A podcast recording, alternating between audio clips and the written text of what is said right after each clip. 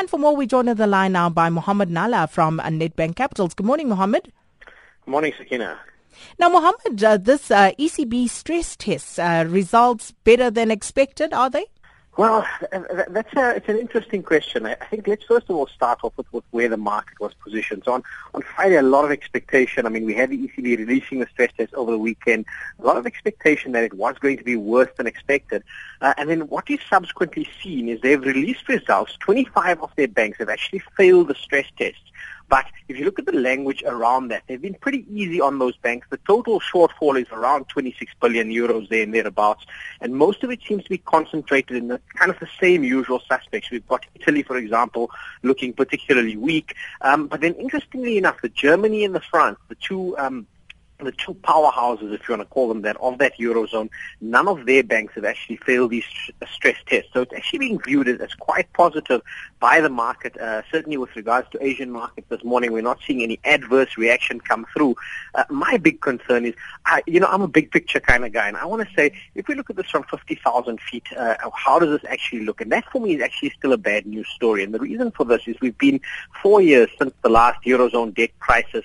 Uh, this is just before the ECB officially officially becomes the, the regulator, I guess, of every commercial bank in the Eurozone. Mm. Uh, and four years down the line, they still have this number of banks that, that don't have adequate capital despite record stimulus and despite record low yields. So that for me on a big picture basis is still quite concerning. Uh, and I think, you know, the Eurozone for me is still remaining uh, the relative bucket shop, if you want to call it that, uh, on the global economic landscape. Interesting times there, Mohammed. And then I see uh, Brazilian elections. We had that uh, in uh, while you were sleeping. Uh, Rousseff has won there, but uh, what does that mean, broadly speaking? So it was actually quite a tight race. Uh, Dilma Rousseff, she was obviously the, the incumbent, if you want to call it that. And, and, and you know, it's been an interesting election. Her, her, one of her key competitors uh, died a few months ago in, a, in an unfortunate plane crash. Uh, but even post that, it, it was quite a close run. Now, Dilma Rousseff, she's seen as very much a, a socialist-orientated president. Uh, and, and, and, you know, her policies have, uh, in many respects, been blamed for the recession that Brazil finds itself in. Uh, they find themselves in a very difficult economic space. Uh, a very narrow win coming through here. I, I certainly think the markets will take this as, as, as a negative because I guess you're going to expect more of the same. You're going to expect more social expenditure. You're going to expect bloated uh, government budgets coming through from Brazil uh, and not that much structural reform that, that comes through. Let's see. I mean, she doesn't have another election to, to win for, a, for a number of years. Uh, and so perhaps that should galvanize her into making the right decisions rather than the convenient decisions. And I guess time will tell for now the markets will likely remain quite skeptical.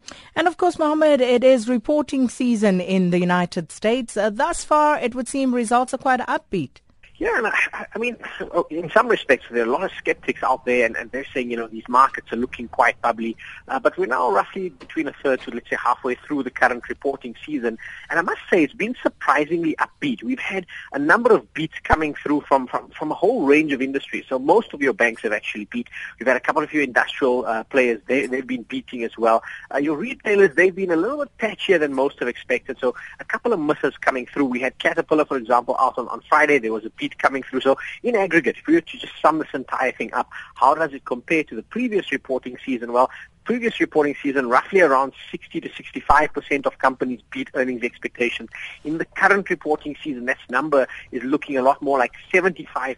So currently very upbeat, and I guess that's really behind this rebound that we've seen come through specifically on the S&P. Uh, whether this draws down to the South African corporate market is a big question because our fundamentals are quite different. But, you know, a rising tide lifts all boats.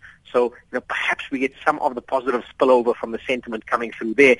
Uh, but in aggregate, uh, I still think the U.S. is relatively a lot more attractive than most of the other jurisdictions internationally. Uh, but even then, the asset prices have gotten into very bubbly territory. So I think caution is always well advocated.